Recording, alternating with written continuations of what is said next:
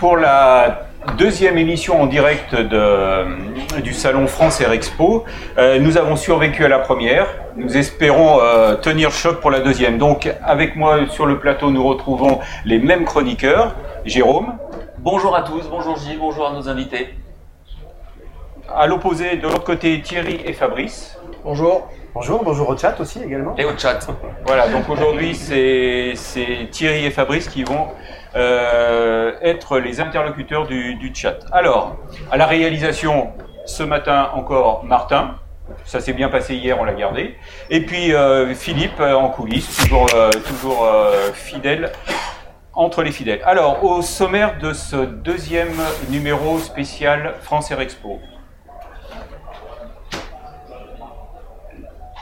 On aurait dû avoir. Ah, si, le jingle. Donc, deux, sujets, deux sujets euh, chauds. Le premier sur les difficultés des entreprises pour recruter. Euh, le GIFAS, le groupement des, industriels euh, de l'aéronautique et du spatial, annonce 15 000 recrutements cette année. 15 000, ça va être un tour de force. C'est ce que vont nous expliquer les premiers concernés, c'est-à-dire les entreprises. Donc Stéphanie Jacuzzi, DRH de, du Ken Group, et puis également euh, Arthur Léopold Léger, PDG d'Elixir Aircraft, et puis euh, Magali Jobert, directrice du CFA des métiers de l'aérien. La deuxième partie euh, de cette émission sera consacrée à la transition énergétique de l'aéronautique, la décarbonation, avec Gilles Osterman de Total Energy, Emmanuel Réti de Avial, qui euh, exploite un Vélis Electro, et Guy Tardieu, président de Lausanne. On reviendra avec eux. Et pour cette euh, deuxième émission en direct de France Air Expo, l'équipe de Jumpseat est fière et heureuse d'accueillir sur son plateau une personnalité de l'aéronautique. Bon, effectivement, nous sommes heureux d'accueillir sur le plateau de Jumpseat, et c'est vraiment un honneur pour nous, Eric Vazeille. Alors certains d'entre vous l'auront reconnu. Bonjour Eric. Bonjour Gilles, ravi d'être parmi vous. Ah bah, nous aussi, tu, peux croire euh, qu'on est vraiment très très content de, faire cette émission avec toi. Alors Eric, euh, pour ceux qui ne le connaissent pas, a été euh, champion du monde de, voltige aérienne en 2000. Euh, ensuite, il a fait un break et il est revenu à la voltige aérienne en tant qu'entraîneur de l'équipe de France Unlimited. Et là, à nouveau, il a décroché des titres pour son équipe. Donc, titres mondiaux, titres européens et des titres individuels pour ses, pour ses pilotes. Euh, Eric est aussi, euh, comme on a pu le voir sur ces images, euh, pilote de présentation en meeting. Il a, il a innové avec euh, ses, les, les sun, sunset. sunset, voilà, sunset. Et puis, accessoirement, Eric est commandant de bord sur Airbus A320 à Air France. Voilà. Donc Eric, ce sera notre euh, grand témoin de, cette émission. Il, aura micro ouvert pour, pour intervenir à tous les moments. Alors, je vois là sur l'écran de contrôle, parce que nous avons un écran de contrôle chez Jumpseat, je vois sur l'écran de contrôle, donc euh, le chat euh, s'agite. Alors le chat est très actif en effet. Euh, alors c'est très bien. Euh, il y a des activistes apparemment qui se sont réunis pour euh, sur un ton très très contestataire. Euh, nous on accueille volontiers la contestation. Il s'agit d'écologie comme vous l'aviez deviné. On se cache pas derrière euh, notre petit doigt. Je pense que l'aviation ne se cache pas derrière son petit doigt. On parle d'écologie, euh, de, de, réduction d'empreinte carbone notamment aujourd'hui dans, dans le Jumpseat. Soyez sympas les chatteurs. laissez la place à tout le monde. Laissez la place à tout le monde pour s'exprimer. Merci Thierry. Et alors on, passe tout de suite sur au, premier sujet.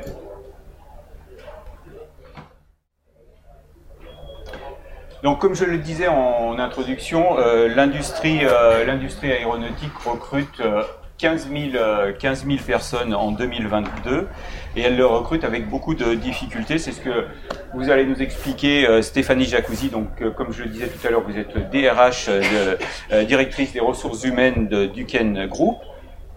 Arthur Léopold Léger, également, vous avez des, on se tutoie d'habitude, donc je vais te tutoyer. Hein.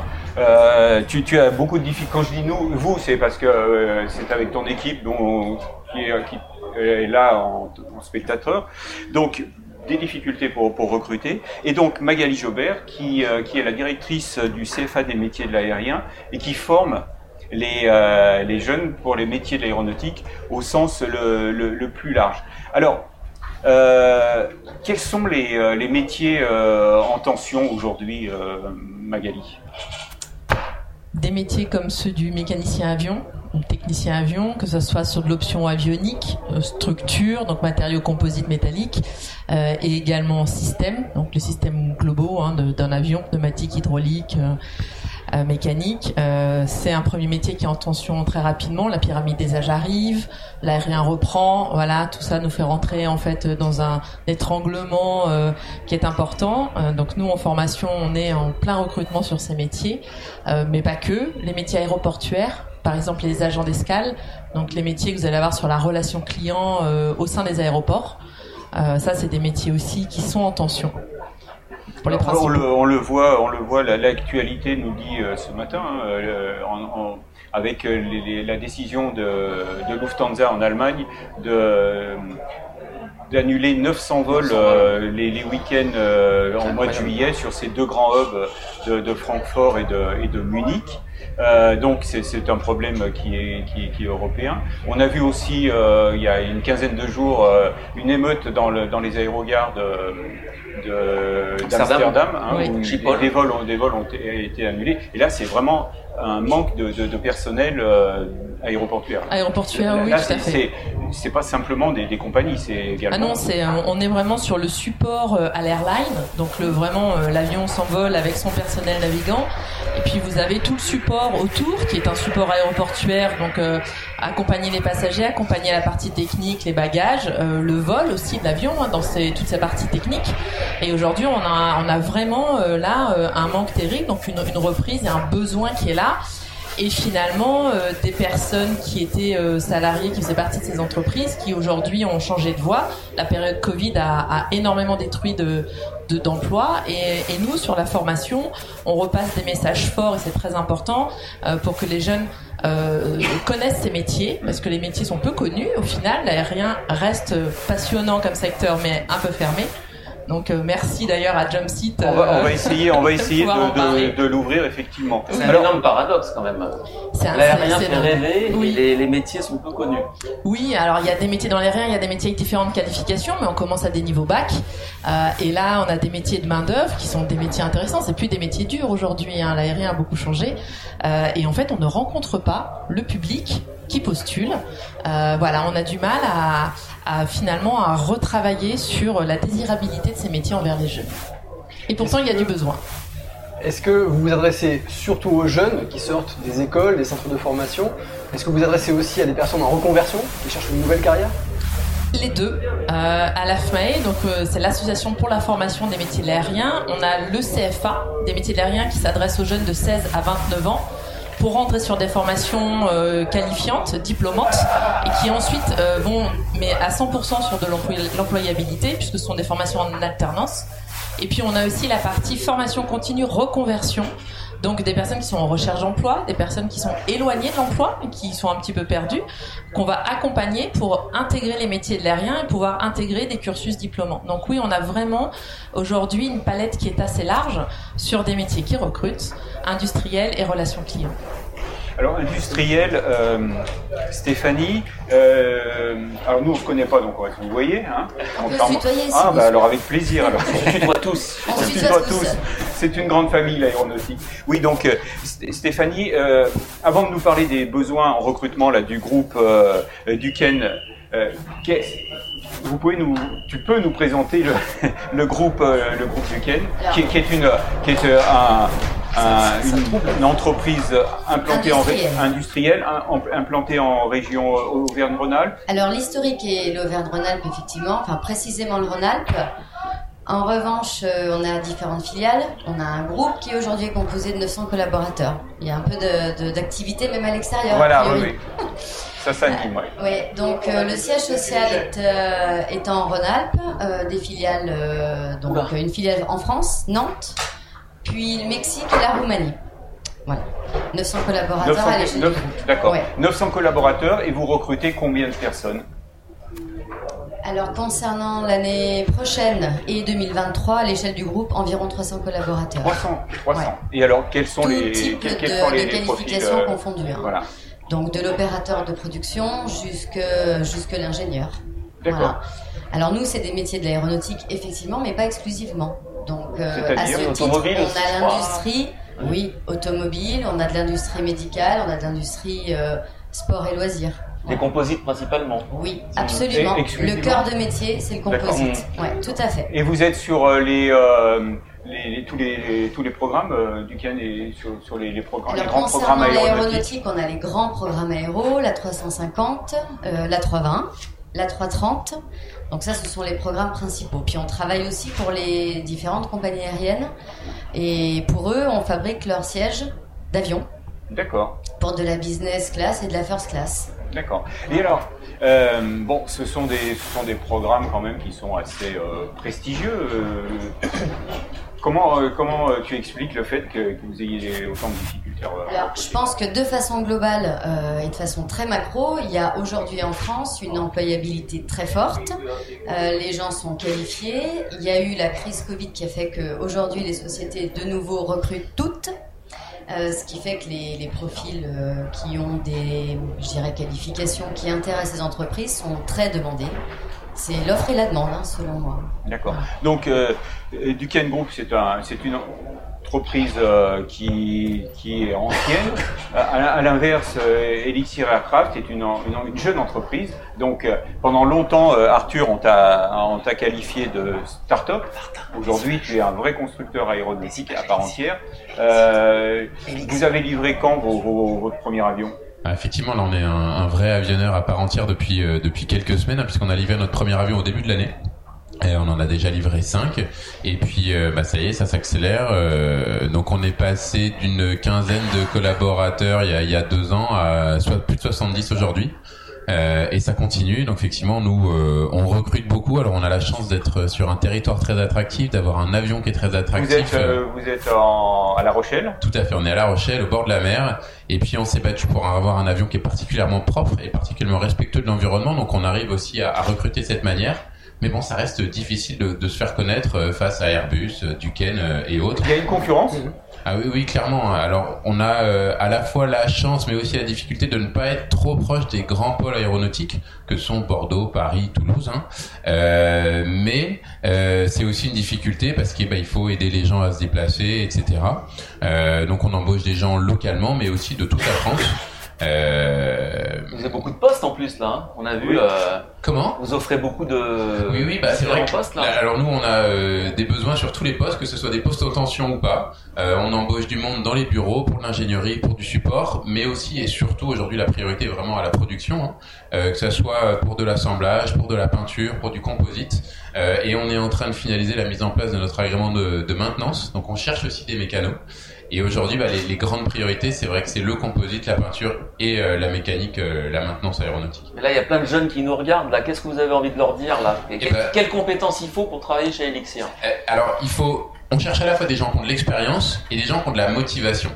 Euh, si c'est des gens qui ont un esprit manuel, qui sont motivés, qui ont envie d'apprendre, et ben ils sont les bienvenus. Nous, on, aime, euh, on aime tr- transmettre notre, expérience, notre savoir, et on a la chance d'avoir une équipe particulièrement jeune. Euh, beaucoup de gens, enfin beaucoup de jeunes se sont motivés autour d'Elixir. On fait des, choix de vie, de venir s'installer à La Rochelle avec nous, Euh, et on arrive à créer une ambiance qui est assez géniale chez Elixir avec euh, beaucoup d'activités extra professionnelles entre nous, euh, beaucoup de convivialité. Et ça, c'est aussi un très grand atout pour nous. Et ça paye? Ouais, ça paye. ouais. ça paye. Et J'ai envie de vous dire, euh, il y a trois mois, euh, on trouvait que c'était facile d'embaucher. Euh, Aujourd'hui, on ne trouve plus du tout. Ah oui? Mais on a réussi à tenir aussi longtemps avec un sentiment de, de, de, de pas de facilité, mais en tout cas d'ai- d'aisance par rapport à, à tout ce qu'on entendait autour de nous. Mais ça y est, là, on est dans le dur, comme tout le monde.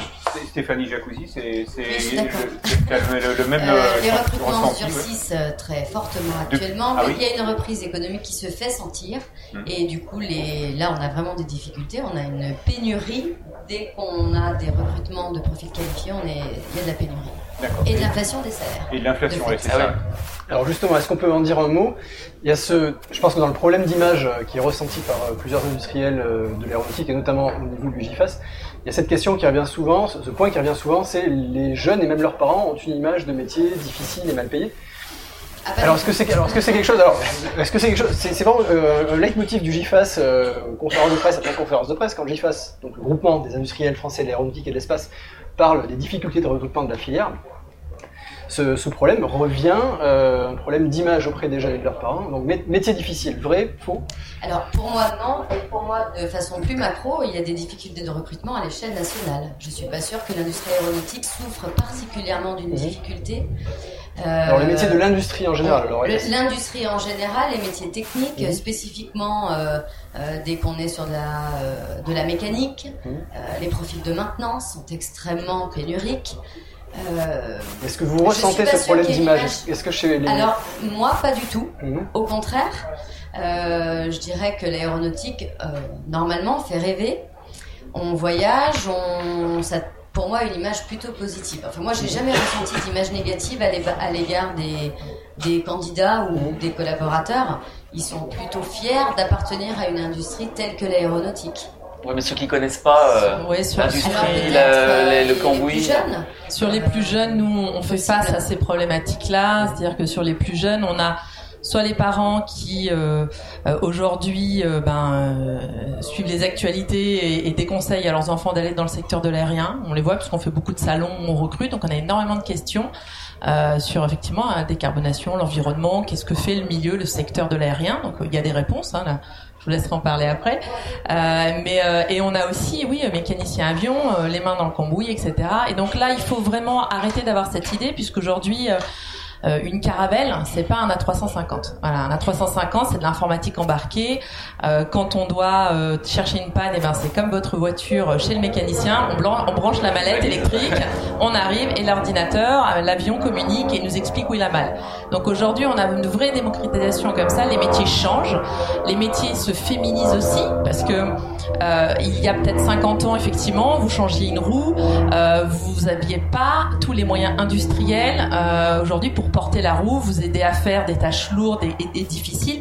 Aujourd'hui, vous avez des moyens industriels de pointe. Vous n'avez pas besoin d'avoir une force qu'avait un mécanicien avion il y a 50 ou 60 ans.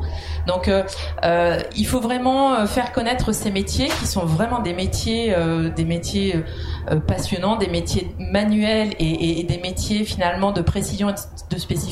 Sont vraiment des métiers euh, où on se spécifie sur ces, sur ces euh, technologies, mais ce ne sont pas des métiers où vous allez avoir euh, voilà une, une image à l'ancienne avec vraiment euh, les bras noirs. euh, Ça marche plus comme ça. Un avion n'est plus fabriqué comme Et, ça. alors- et effectivement, euh, en termes, si, si on parle de, de métiers manuels et attrayants, le GIFAS a mis sur son site et sur le site l'Aéro Recrute une vidéo d'une jeune femme qui travaille chez Airbus Helicopters, qui fabrique des pales d'hélicoptères en composite et euh, qui compare son métier à de la pâtisserie. Oui, tout J'ai à trouvé fait. ça assez génial. Alors, après, est-ce que le public est atteint? Est-ce que les candidats potentiels vont aller sur ce site-là et voir cette vidéo? Je ne sais pas, mais j'ai trouvé la comparaison euh, avec la pâtisserie assez géniale. Oui, puisque les, les métiers en fait de fabrication de pales d'hélicoptères, ce qu'on appelle des métiers de drapeurs, donc c'est du composite exclusivement. Nous on fait des formations de drapeurs hein, spécifiques. Euh, ce sont des métiers de précision. Alors ceux qui, ont des motos s'y retrouveront, des vélos parce que vous avez des fibres composites. C'est la même chose, c'est-à-dire qu'il faut avoir un doigté euh, euh, vraiment très spécifique et, on apprend les nids d'abeilles, les différents tissus, la préimprégnation, comment est-ce que tout ça, ça s'organise, les fibres, l'essence, les techniques, la résistance des matériaux. Un avion aujourd'hui, c'est de moins en moins fait d'a- d'alliage d'aluminium. Alors en grande partie encore oui, hein, bien sûr, hein. mais mais voilà, on va vraiment sur quelque chose qui est sur du tissage et sur la spécificité des métiers. Et pourtant, vulgairement, ça s'appelle encore du mécanicien avion.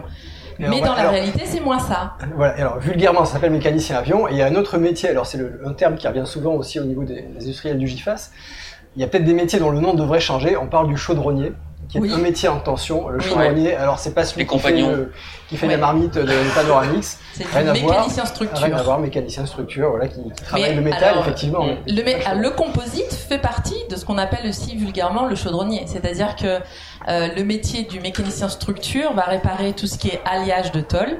Donc là, vous allez avoir des rivets, vous allez avoir euh, de, de l'alliage d'aluminium, parce qu'on n'a pas d'acier sur un avion. Hein. Euh, Tout le monde sait hein, que le poids est l'ennemi de l'aéro.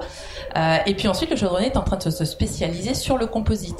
Donc aujourd'hui, un, un, un, un apprenant, euh, comme un futur professionnel, va devoir avoir ces deux connaissances, que ce soit sur euh, l'alliage d'aluminium et sur les matériaux composites.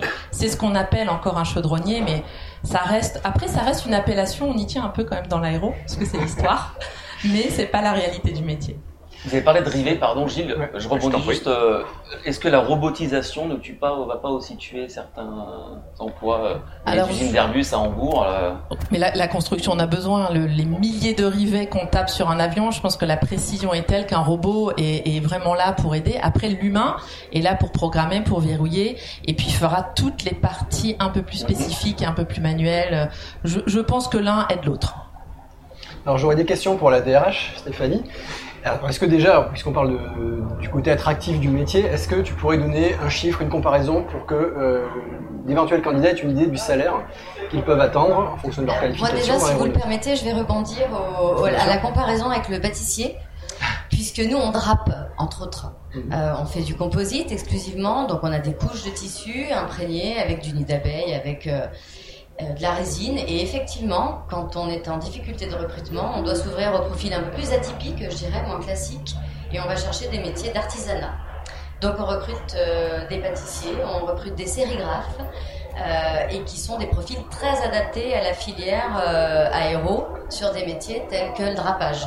Mais, alors, moi, je peux ça vraiment l'illustrer. un, un- un- puisque- un pâtissier, il faut combien de temps pour le transformer en chaudronnier?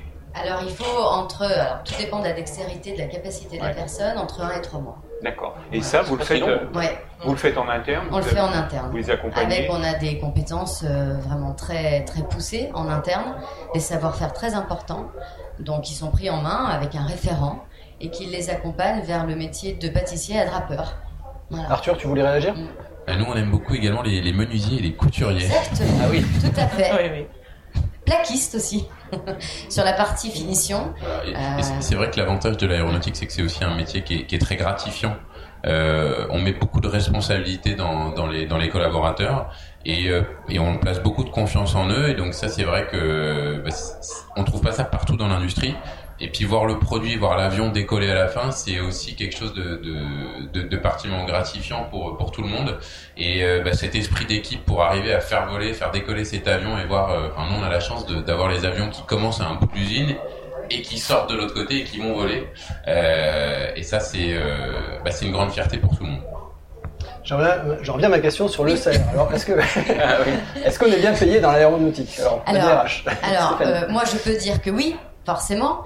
En tout cas, ce que je peux garantir, c'est que les métiers de l'aéronautique sont rémunérés à hauteur de leur expertise. Donc, il n'est pas question d'être en dessous, bien au contraire, de l'industrie euh, plus globale euh, qu'on peut rencontrer en France. Un opérateur de production, chez nous, est payé une fois et demie, deux fois le SMIC, avec de l'expérience, évidemment. Euh, la partie, je dirais, euh, conception, bureau technique, ce sont des ingénieurs. Enfin, on va du technicien supérieur à l'ingénieur et on va être sur des moyennes de rémunération euh, qui sont entre euh, 30 et, et 40 kilos euros. Donc, pour moi, il n'y a pas de, de rémunération en dessous de ce qu'on peut trouver dans le marché. Au contraire. Et là, tu disais qu'il y avait une inflation, une surenchère, non? Alors là, il y a une inflation des salaires puisque c'est l'offre et la demande. Donc, quels que soient les domaines, c'est toujours pareil. Donc, effectivement, les candidats sont énormément démarchés, ils ont le choix. Donc, euh, ils se vendent. Mhm, mhm. Voilà. Ils ont le choix, mais on en manque quand même. C'est incroyable. Oui, oui. Et C'est est-ce qu'on arrive, et est-ce qu'on arrive Ah oui. à, les, à les garder? C'est-à-dire que euh, une fois qu'un jeune, un jeune diplômé, un jeune embauché arrive chez vous, est-ce que vous arrivez à le garder ou est-ce que ça arrive qu'ils partent au bout de quelques mois parce qu'ils ont une meilleure offre ailleurs ou parce qu'ils trouvent... euh, Autour de quelques mois, non, heureusement, Mhm. fort heureusement, ou de façon vraiment très exceptionnelle. On a, euh, non, une durabilité dans l'entreprise, somme toute très classique. On prend beaucoup d'alternants, donc euh, des gens qu'on accompagne. Alors ça, ça crée d'autant plus, euh, euh, je dirais, de partenariat. Il y a un cordon ombilical qui se met en place, les gens restent. Je dirais que nous, on a un turnover qui est somme plutôt très bas. On est autour de 2%, voilà, pour, citer. Donc non, les gens restent. Est-ce qu'on peut parler de, ben, de, de, de l'à-coup qu'a provoqué, en matière de recrutement, euh, l'à-coup qu'a provoqué la crise Covid. Euh, Alors, est-ce que chacun d'entre vous voulait bien nous dire si vous avez dû réduire vos effectifs, quelles mesures vous avez dû prendre pendant la crise Covid, et ensuite, euh, ou assister, à, euh, peut-être pas pris les mesures directement, mais assister à ce genre de mesures, et ensuite, comment quand ça a redémarré et comment se passe euh, ce, ce redémarrage Alors euh, Magali peut-être pour commencer. Alors euh, oui, nous on a pris un à coup fort aussi. euh, donc notre centre de formation, euh, Qui, qui est basé euh, où alors qui est basé en Île-de-France. On est basé sur l'aéroport du Bourget, le deuxième site sur le Toussus, l'aéroport de Toussus-le-Noble, l'aérodrome. Euh, on est passé 2019, on avait à peu près entre 600 et 700 apprenants, donc tout confondu, en reconversion et CFA des métiers de l'aérien. Et quand la crise est arrivée, on est descendu à hum, un peu moins de 300. Donc euh, ça s'explique par euh, du manque de disponibilité de maîtres d'apprentissage au sein des grands groupes, puisque nous travaillons avec euh, des grands groupes euh, qui sont en Ile-de-France et des plus petits groupes. Euh, malheureusement, ils se sont mis en chômage partiel, les avions cloués au sol, plus de besoin, beaucoup moins en tout cas. Euh, donc ils ont dû fermer la porte à l'apprentissage pendant deux ans. Donc nous, ça fait deux années où c'est un peu compliqué. Euh, mais ça y est, on voit depuis. Alors, on avait fait une hypothèse qui était quand même une hypothèse optimiste en décembre l'année dernière. Et là, on a eu finalement les grands groupes qui arrêtent pas de nous, de, de nous rappeler en disant non, j'en veux 50 de plus, j'en veux 60 de plus, j'en veux 70 de plus. Donc, c'est en train de repartir. On voit vraiment qu'il y a une demande avec bien sûr derrière un emploi, c'est-à-dire que c'est pas juste je forme, parce que l'entreprise va signer un contrat avec l'apprenti, euh, voilà. Mais là, c'est je forme et j'embauche. Euh, c'est dites-le bien, je forme et j'embauche dans le recrutement. Et, euh, et c'est vrai que là, on voit vraiment euh, la capacité est en train de vraiment de, de réexploser. Euh, alors on a fait comme tout le monde, on a fait appel aussi à du chômage partiel, on, a dû essayer de concentrer aussi euh, notre effectif parce qu'on a un effectif de formateurs qui est très spécifique aussi. Hein. Ce sont des gens qui connaissent très bien ces métiers-là, que ce soit la relation client ou technique pour éviter aussi qu'ils partent, hein, se fassent réabsorber par d'autres entreprises, qu'on a, on a la même tension de, de ces métiers-là. Euh, voilà, donc aujourd'hui on réouvre, on réembauche aussi, euh, voilà, en termes de formateurs et on recrute toujours les jeunes. Stéphanie, quelles conséquences sur vos effectifs de la crise Covid? Alors, euh, je dirais que pour les filiales euh, qui, sont enfin, qui sont concernées par l'aéronautique, puisque ça n'a pas été le cas en Roumanie, qui a beaucoup de sport et loisirs, puisque ça au contraire le vent en poupe. euh, nous, concernant les filières aéro, on a eu 50% de réduction des effectifs. Donc, on a dû stopper tout, malheureusement tous les on a dû optimiser vraiment très fortement.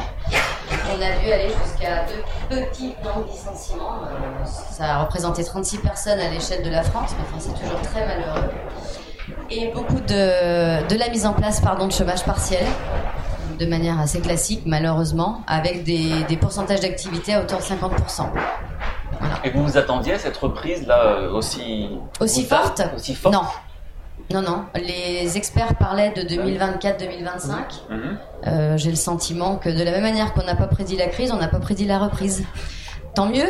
Donc, euh, du coup, euh, on, on est en ordre de marche. Mais oui, oui, la, la reprise est rapide. Plus rapide que ce qu'on l'imaginait.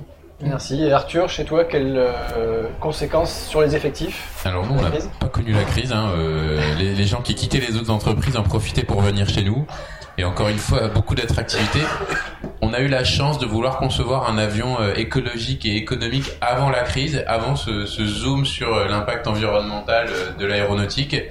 Et donc on avait tous les arguments pour traverser la la crise pardon, que ce soit pour nos clients et pour les embauches. Les gens étaient fiers de, participer à cet effort pour verdir l'aviation. Aujourd'hui, on a un premier avion qui consomme 70% moins que la flotte et on travaille déjà à des versions pour aller encore plus loin. Euh, Aujourd'hui, traverser la Manche en élixir, bah, ça a un impact moindre que la traversée en voiture. Euh, donc voilà, euh, nous, on n'a pas connu la crise. Le, le Covid ne, ne nous a pas du tout impacté, euh, ni pour les embauches, ni pour les ventes d'avions. Stéphanie, tu parlais des contrats précaires en particulier qui, euh, qui Oui. ont été les premiers à souffrir, comme c'est classique, des intérimaires peut-être aussi? Absolument. Alors, Est-ce que ces gens-là, on peut les faire revenir maintenant? Est-ce Ah, qu'on C'est ce arrive à les faire revenir? On les rappelle, euh, sauf qu'entre-temps, ils ont trouvé du travail pour certains, et tant mieux pour eux. Oui, Euh, salaires- oui, veut oui, des bien sûr. On, on a eu à mettre fin à des contrats de collaborateurs vraiment euh, contraints et forcés, hein, sans aucune volonté. Oui. Mais nous, on a eu un arrêt de production sur certains programmes, des baisses de cadence euh, divisées par 10. Enfin, vraiment, on n'avait pas le choix. Une baisse de chiffre d'affaires à hauteur de 50%. Je dirais qu'entre 2020 et 2000... euh, Là, jusqu'à jusqu'alors, on est à moins 50%. Là, on est en phase de redémarrage. Alors, toi qui, euh, qui, qui vois ça de, de, de l'extérieur, euh, comment, comment tu pourrais, que- quels arguments, comment tu pourrais encourager des, des jeunes qui nous regardent là aujourd'hui à envoyer des CV ou, euh, ou à rejoindre le, CFA des métiers de la- de l'aérien euh, euh, Parce que tu es l'exemple même de, celui qui est arrivé à l'aéronautique par la passion, qui a gravi les, les, échelons à chaque étape. Il fallait être plus passionné que, que, la veille et ça a marché.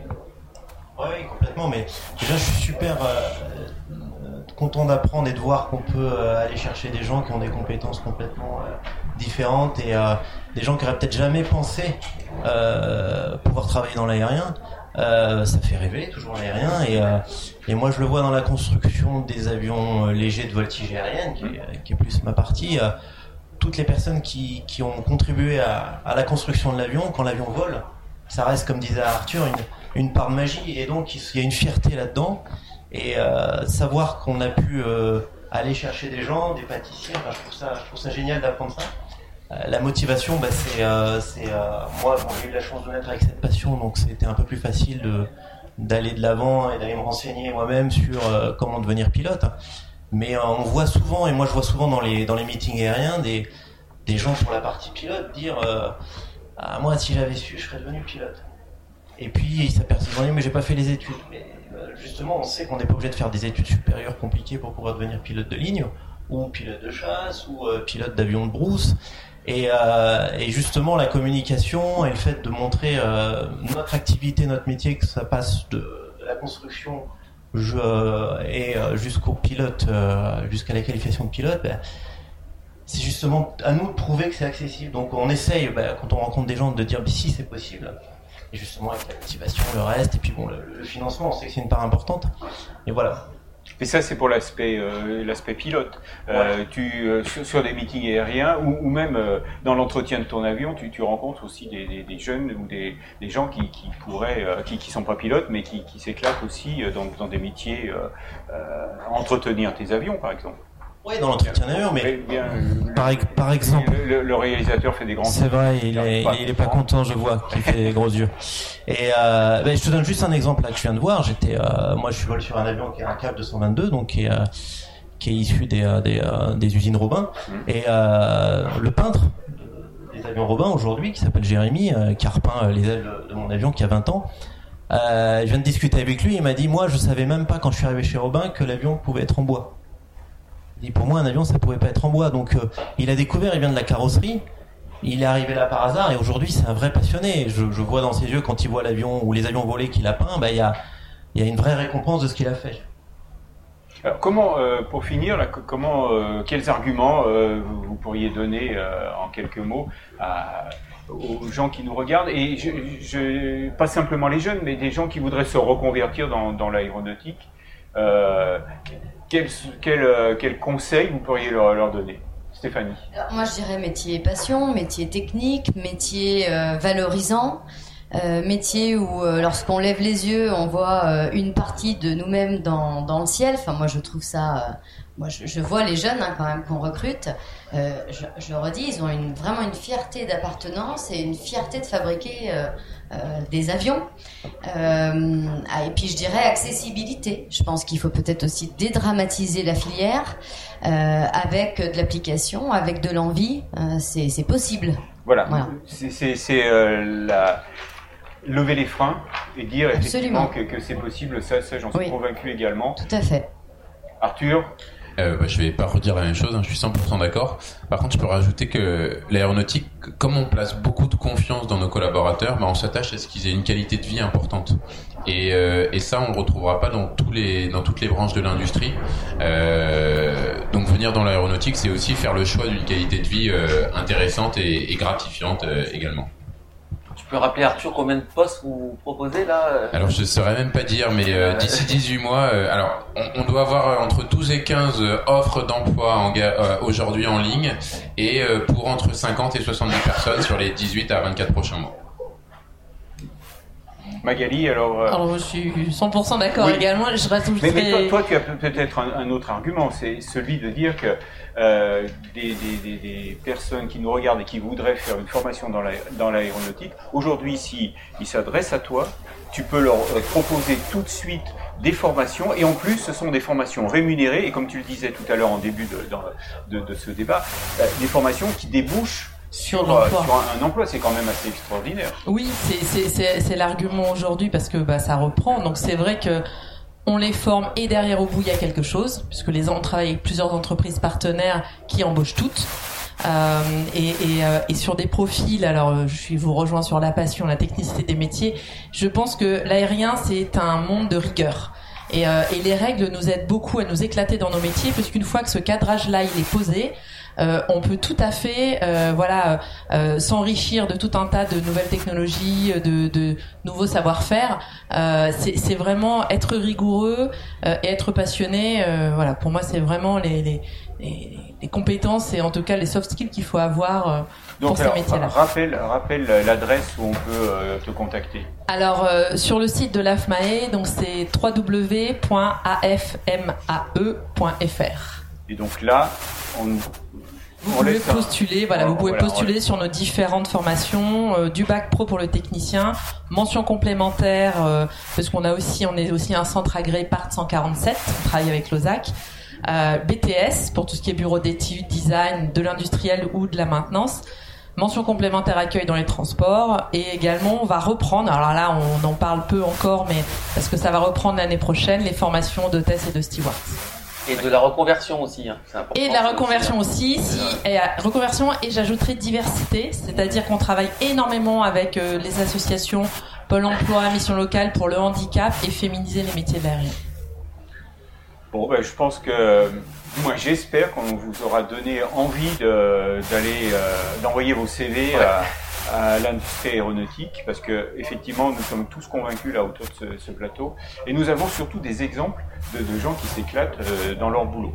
Donc, mais avant, avant de, vous libérer là tous les trois, euh, on va vous poser la, question euh, rituelle. Donc, c'est la séquence sur le jump seat. Alors le jump seat, je rappelle, c'est ce siège qui est dans le cockpit d'un avion, euh, qui est occupé par, euh, bah, des fois ça peut être un, instructeur, ça peut être un testeur, ou ça peut être tout simplement euh, le copain du, du commandant de bord ou du, du copilote. Voilà. Alors, qui autour de cette table a des, des souvenirs mémorables d'un vol sur le jump seat? Magali. Magali. euh, Alors oui, Mémorable, hein. En mémorable, euh, euh, je, me rappelle, ah, je me rappelle très bien avoir fait un long vol, un Réunion Paris, hein, donc euh, 10 heures sur un jump seat. Euh, c'est mémorable hein, parce que c'est pas ultra confortable non oui, plus. Alors quand, c'est par euh, obligation, c'est peut-être moins, moins voilà, mais, mais, mais par contre, euh, j'ai eu un équipage euh, mais adorable euh, qui, parce qu'ils savent que c'est pas très confortable, du coup, sont vraiment aux petits soins pour vous. euh, et, et en plus, j'avais euh, le hublot au niveau de la porte et quand on a, c'était un vol de jour et quand on a traversé euh, voilà toute l'Afrique, euh, c'était magnifique de pouvoir voir ça en tout cas. C'est vrai que bon, toi, toi, tu as l'habitude quand même d'être assis à gauche maintenant, Euh, mais tu as, il y a eu des moments euh, dans ta carrière ou même avant de, de rentrer chez Air France où tu as peut-être voyagé euh, entre les deux pilotes. J'ai beaucoup voyagé entre les deux pilotes. parce que- Pourquoi Pourquoi Qu'est-ce qui t'a amené Bah, parce que bah, parce que quand on euh, quand on commute entre euh, entre moi j'habite en province donc euh, pour remonter à, travailler à Paris on c'est souvent le cas on est en, on est en jump seat mais moi ce qui restera mon jump seat c'est mon premier jump seat c'est ou ma première visite de poste c'est quand j'étais tout petit et que j'étais dans le poste de la Caravelle sur un vol Air Inter et là euh, voilà j'avais les yeux qui brillaient j'ai j'ai vu des lumières partout et voilà c'était euh, la piqûre était là Voilà, et c'est c'est comme ça, c'est comme ça que, que naît euh, une vocation. Eh bien, nous vous remercions euh, tous, Merci à vous. Stéphanie, Merci. Magali, et puis euh, Arthur. Merci. Et puis, euh, alors, je vous rappelle que cet après-midi à 16h, nous, nous allons revenir sur, euh, sur le, le- le sujet des, euh, des, des Recrutement. recrutements et euh, surtout des opportunités de carrière dans, dans l'aéronautique. Et nous aurons sur le, le plateau, à partir de 16h, sur le plateau de Jump Seat, nous aurons trois tout jeunes apprentis ou, euh, ou jeunes mécaniciens aéronautiques, puisque ça sera vraiment centré sur euh, les mécaniciens aéros. Donc, vous aurez trois, euh, trois personnes devant, devant vous, euh, à qui vous pourrez poser des questions, évi- évidemment, mais qui, qui vous parleront de, de leur métier. Voilà. Donc ça, Beau témoignage à venir. c'est mieux que tous les discours. Voilà, eh bien je, je vous remercie et en attendant qu'on se retrouve, nous allons vous, vous passer un sujet que nous avons tourné euh, il y a trois semaines. C'était au salon euh, IBES de, de Genève, le salon de l'aviation euh, d'affaires, euh, où nous avons rencontré euh, le chef pilote d'essai euh, d'Airbus, euh, d'Airbus, de Dassault, dans le Falcon du 6X. Et donc, Fabrice il- Voilà, merci. Donc vous êtes ici à bord d'un Falcon 6X. Donc la grande caractéristique de cet avion finalement c'est la largeur du cockpit. Hein, On a beaucoup plus de, place dedans. Euh, notamment, euh, vous, reconnaissez ici un peu tout ce qu'on peut voir sur nos Falcon, les quatre écrans. Mais euh, sur le côté ici, vous voyez qu'on a euh, finalement la place de mettre un petit iPad, euh, que ce soit à gauche ou à droite. Euh, ce qui démontre que ben, finalement dans cet avion on a beaucoup plus de place. Voilà. Alors là on est avec effectivement Easy 4. Euh, donc ça c'est euh, nouvelle fonctionnalité. Notamment, on a euh, du graphisme qui est euh, beaucoup plus précis.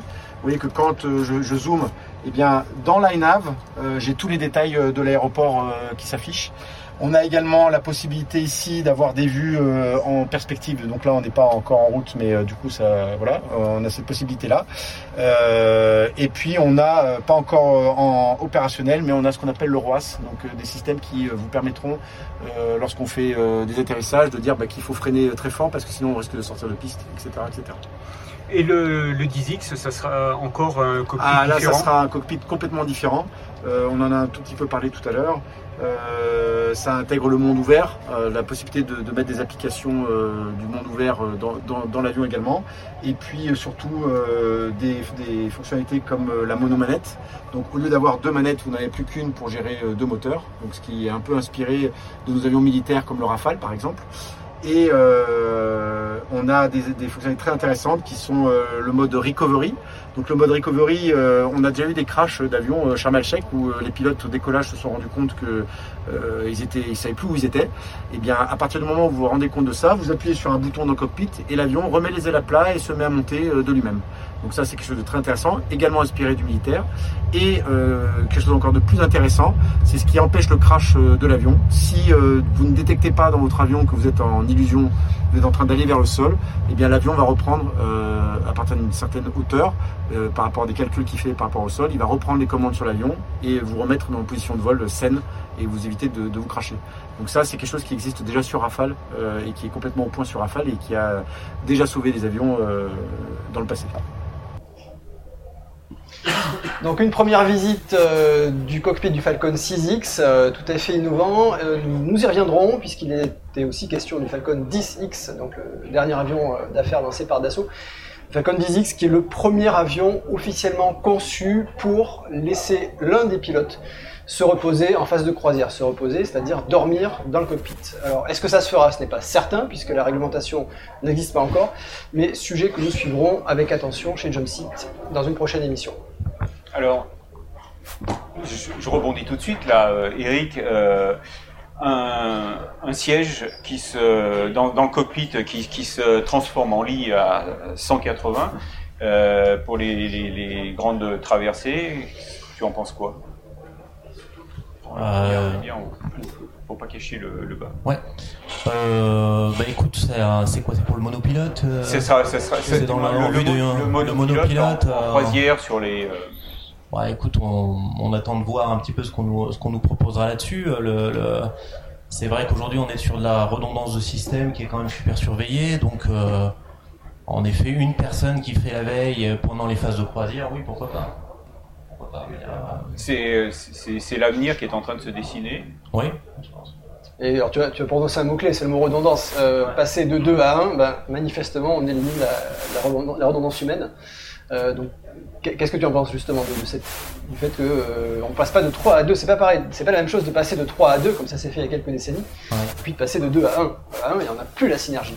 Ouais, bah, on attend de voir comment sont les systèmes. On va, regarder ça de, plus près. J'ai pas un avis euh, tranché là-dessus parce que je veux pas non plus qu'on se ferme pas complètement l'avenir sur toutes les évolutions qui peuvent y avoir. C'est voilà, c'est vrai que on est faillible l'humain, on le sait, mais on est on est aussi là et on le fait souvent pour pouvoir pour pouvoir des fois les systèmes ne sont pas toujours fiables à 100% et on est là justement pour pour pallier au problème d'un système, d'un pilote automatique et de le reprendre. Donc voilà, on verra à ce moment-là ce qu'on nous propose.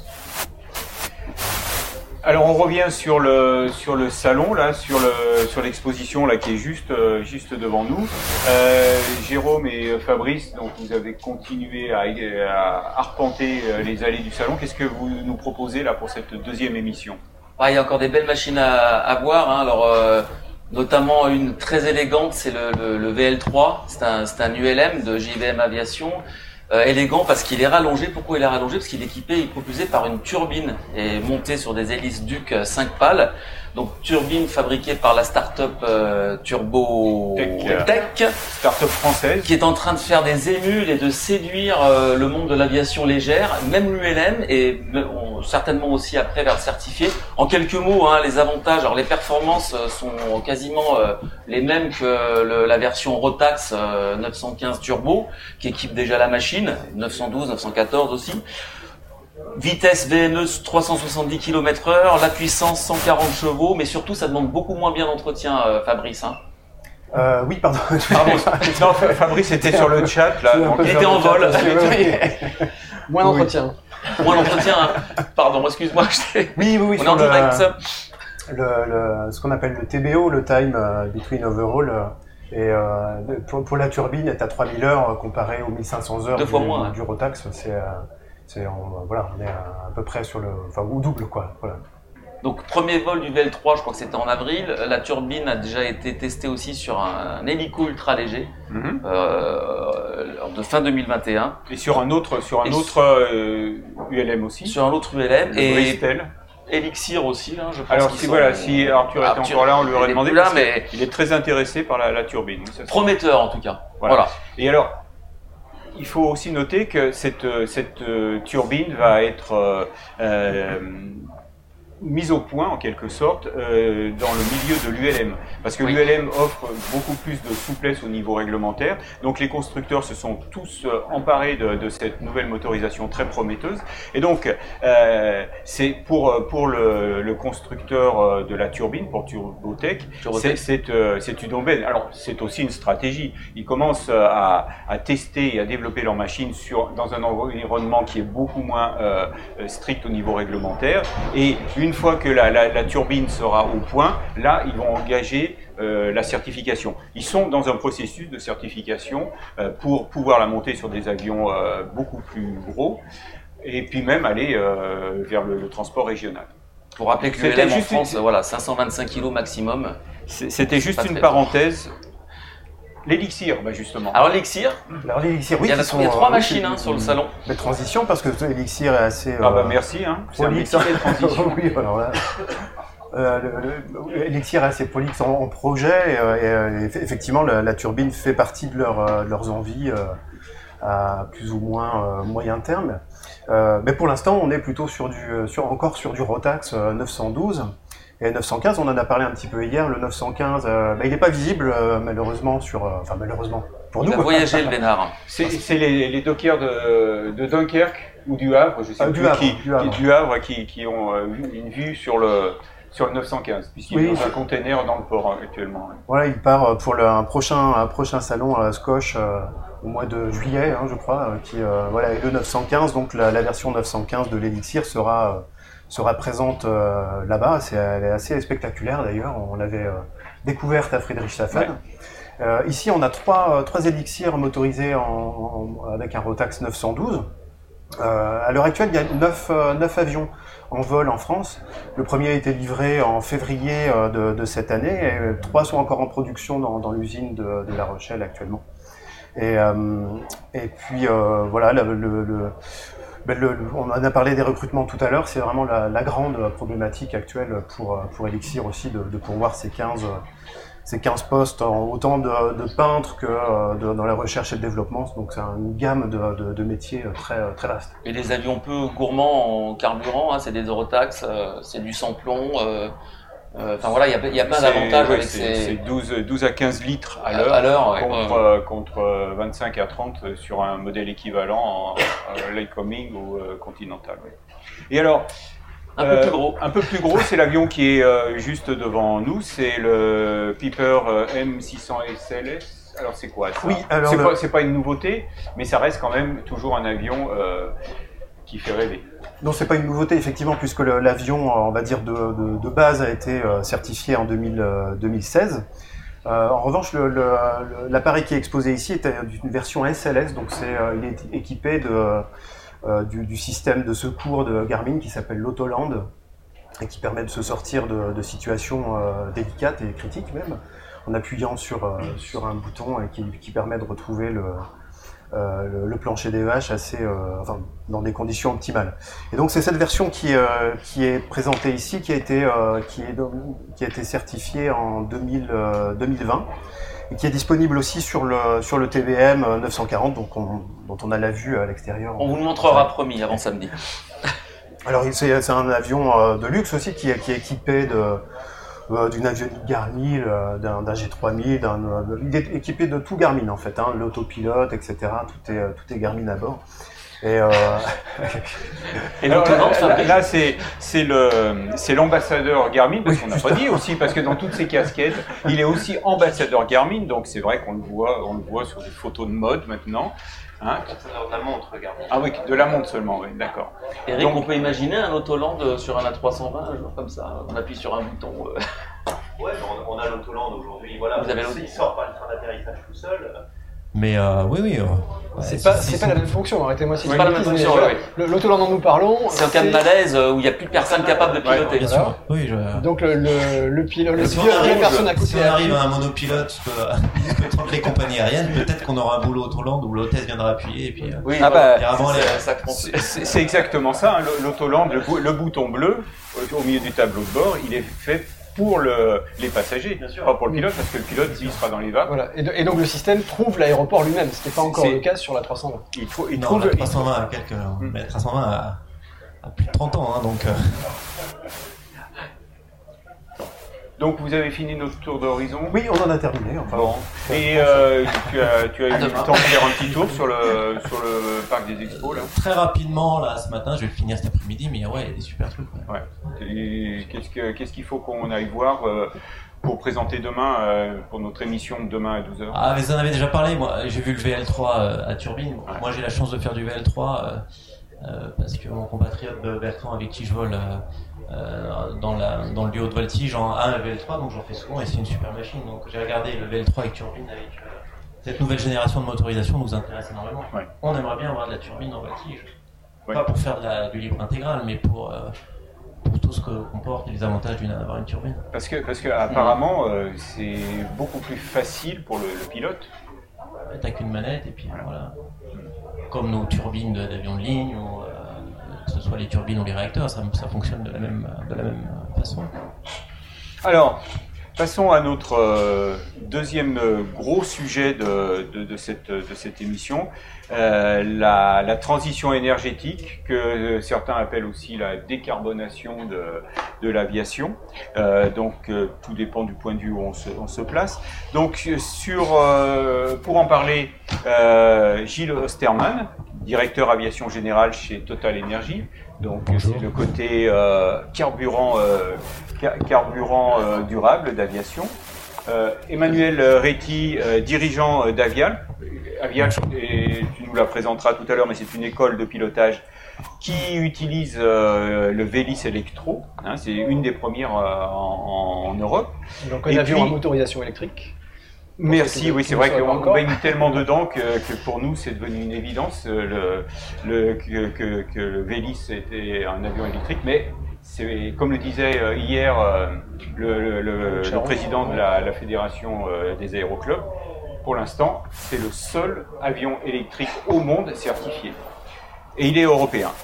Et puis donc euh, Guy Tardieu, le président de l'OSAC. Alors donc l'OSAC c'est eh ben, qui l'OSAC Oui, oui, ça marche. ça marche. Euh, bonjour à tous. Euh, j'allais dire bonjour à tous et à toutes, pardon. C'est pas très féminisé, mais excuse-moi. Oui, oui c'est vrai. cet après-midi, ça sera plus féminisé. D'accord. Ça l'était tout à l'heure. mais tu, as raison de le faire remarquer. L'OSAC, c'est l'organisme de sécurité de l'aviation civile. C'est-à-dire que par euh, mandat euh, ministériel, c'est nous qui faisons les activités de surveillance réglementaire euh, sur tout ce qui vole dans le domaine de la navigabilité. Donc, donc ça veut dire aussi que vous êtes au cœur de cette euh, transition. On est, on est au cœur à la fois vis-à-vis de l'extérieur et vis-à-vis de l'interne, si je puis dire. Parce que le challenge, on y reviendra plus tard, le challenge, c'est de faire en sorte que nos inspecteurs puissent euh, suivre et même un peu anticiper toutes ces évolutions. au passage, je, je salue toutes ces évolutions qui se sont faites ces derniers temps. On a l'impression que c'est peut-être la Covid qui a qui a mis le, virus dans le bon sens du terme d'ailleurs sur toutes les évolutions qu'on peut voir ici. Alors, euh, le, le Vélis électro, donc euh, Emmanuel, tu, euh, tu l'utilises depuis un peu moins d'un an, hein, c'est ça? Oui, ça, l'avion est arrivé il y a un an dans notre école. On était donc la première école privée à avoir le Vélis électro. La, la, fédération a eu les quatre premiers, on a eu, on a eu le cinquième. Euh, bah, comme disait euh, le président de l'OSAC, ce, qui, été un peu compliqué, c'est qu'il y avait tout à faire, notamment d'un point de vue mécanique, où bah, il n'y avait pas d'atelier agréé, et au niveau des licences pilotes, pareil. Que, comment on fait voler cet avion?